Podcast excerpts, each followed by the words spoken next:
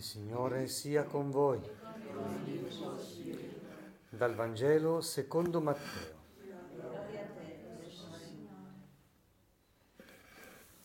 In quel tempo Gesù disse ai capi dei sacerdoti e agli anziani del popolo, ascoltate un'altra parabola.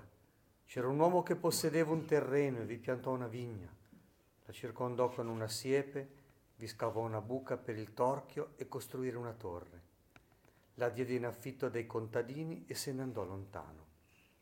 Quando arrivò il tempo di raccogliere i frutti, mandò i suoi servi dai contadini a ritirare il raccolto.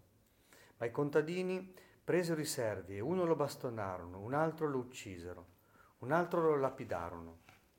Mandò di nuovo altri servi, più numerosi dei primi, ma li trattarono allo stesso modo. Da ultimo mandò loro il proprio figlio dicendo avranno rispetto per mio figlio. Ma i contadini, visto il figlio, dissero tra loro, costui è l'erede, su, uccidiamolo, e avremo noi la sua eredità. Lo presero, lo cacciarono fuori dalla vigna e lo uccisero. Quando verrà dunque il padrone della vigna, che cosa farà quei contadini?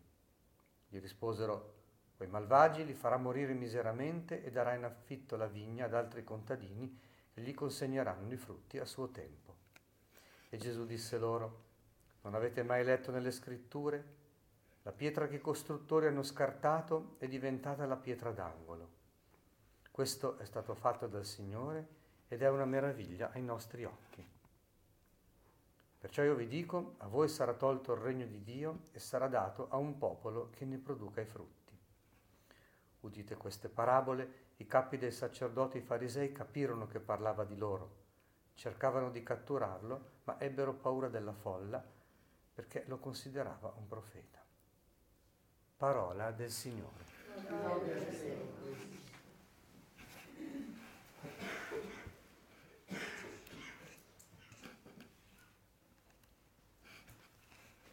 C'è proprio questo paradosso, questa contraddizione, diremmo, nei rapporti umani.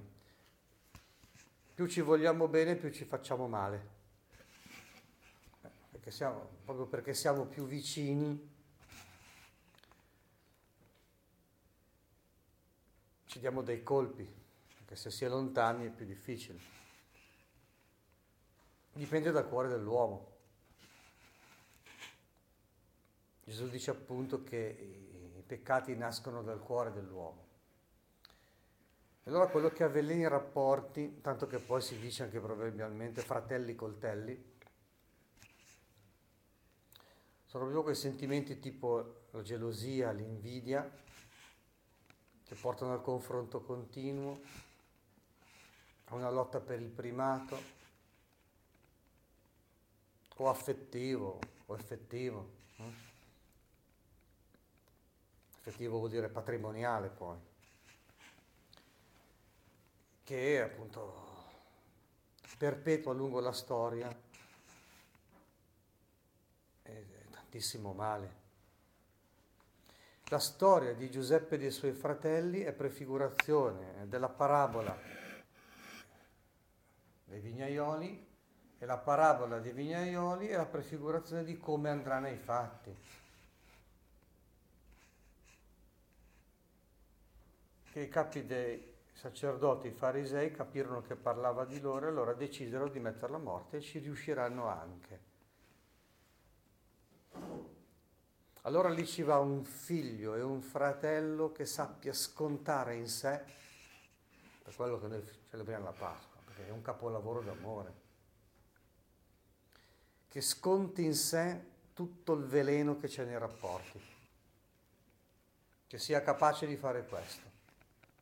E qui ci vuole veramente qualcosa come Gesù, cioè un uomo Dio, uno che in nome dell'uomo, perché è vero uomo, e in nome di Dio, perché è vero Dio, sappia bere tutto quel calice amaro, bere tutto quel veleno, morire per questo veleno, ma risorgere per questo amore. E poi vale un pochino per tutti i rapporti. Cosa devono fare eh, i figli, cosa devono fare i padri per, padri e le madri, per scontare un po' sulla scia di Gesù, di Maria. E i fratelli, eh, tra fratelli e sorelle bisogna fare il contrario di quello che si, si legge nella parabola. Cioè Giuseppe ucciso perché senti, era più amato ed era un grande sognatore ed era un, anche un grande realizzatore e allora cioè, cosa bisogna fare? Bisogna sentire la bellezza del proprio fratello come un'opportunità, non come un limite, come un dono, non qualcosa che ti viene sottratto. Ma questo richiede appunto un cambiamento del cuore. Il lavoro spirituale è quello di gioire per la bellezza dell'altro. E pensare di piacere al Signore, di evitare i confronti, di, di realizzare la propria missione dentro quei limiti che ci sono assegnati, quei doni che ci sono dati, quelle cose che ci vengono tolte, quei limiti che abbiamo, perché il Signore farà delle cose belle poi con ciascuno di noi. E questo già ci fa capire cosa possono fare i padri. Vedi, il padre della parabola dice, beh, manderò mio figlio, ascolteranno almeno lui. No, ragioni in termini di amore, ma bisogna stare attenti perché in questo mondo c'è, ci sono le preferenze e c'è quell'istituto della primogenitura. Cioè la cultura della prestazione, la cultura che è uguale alla cultura dello scarto. Per cui nella Bibbia noi vediamo che, che Dio contesta questa cultura, perché tutti i figli sono amati, perché tutti sono unici, perché tutti nello spazio dei loro doni, dei loro limiti, sono un sogno di Dio, possono fare qualcosa di bello per Dio. E allora contesta questa cosa in modo che tutti possano sentirsi bene in questo mondo, andando a scegliere non il primo e il più vistoso, ma Giuseppe, ma Davide. E anche quando arriva il figlio, eh, ehm, farà l'esperienza di essere la pietra che i costruttori, cioè quelli che ragionano mondanamente, scartano. Perché non appare con i segni della potenza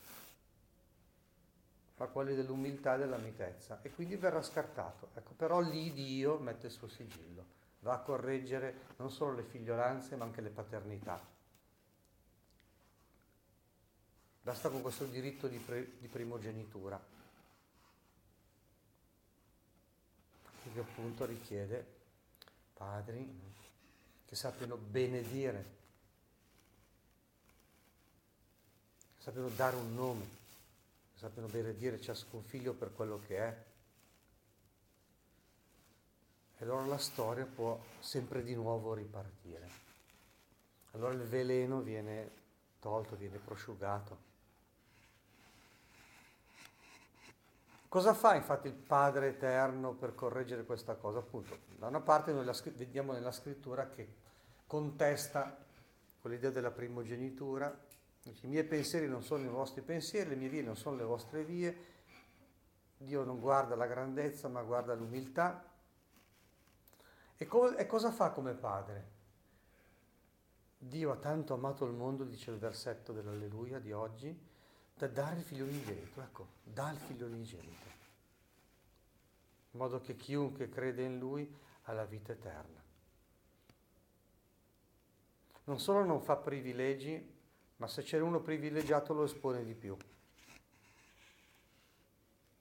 Questo per esempio ci aiuta a capire che i doni sono anche delle responsabilità. Anche qui andiamo a correggere le vedute mondane. All'onore del mondo, se uno ha tanti doni, viene applaudito, va a sua gloria. Invece, nell'ottica di Dio, un dono è un compito, un dono è una responsabilità, un dono normalmente è anche una croce appunto perché deve scontare in sé tutti quei confronti, quelle gelosie, quelle invidie che mm, è difficile stirpare pienamente dal cuore dell'uomo. Gesù converti i nostri cuori. Fa che tutto il mondo, a partire dalla tua Chiesa, sia il luogo dove si vive una grande, una nuova fraternità nel tuo nome, nuova fraternità, nuove maternità. Questo si estenda da ogni piccola famiglia a tutti i popoli.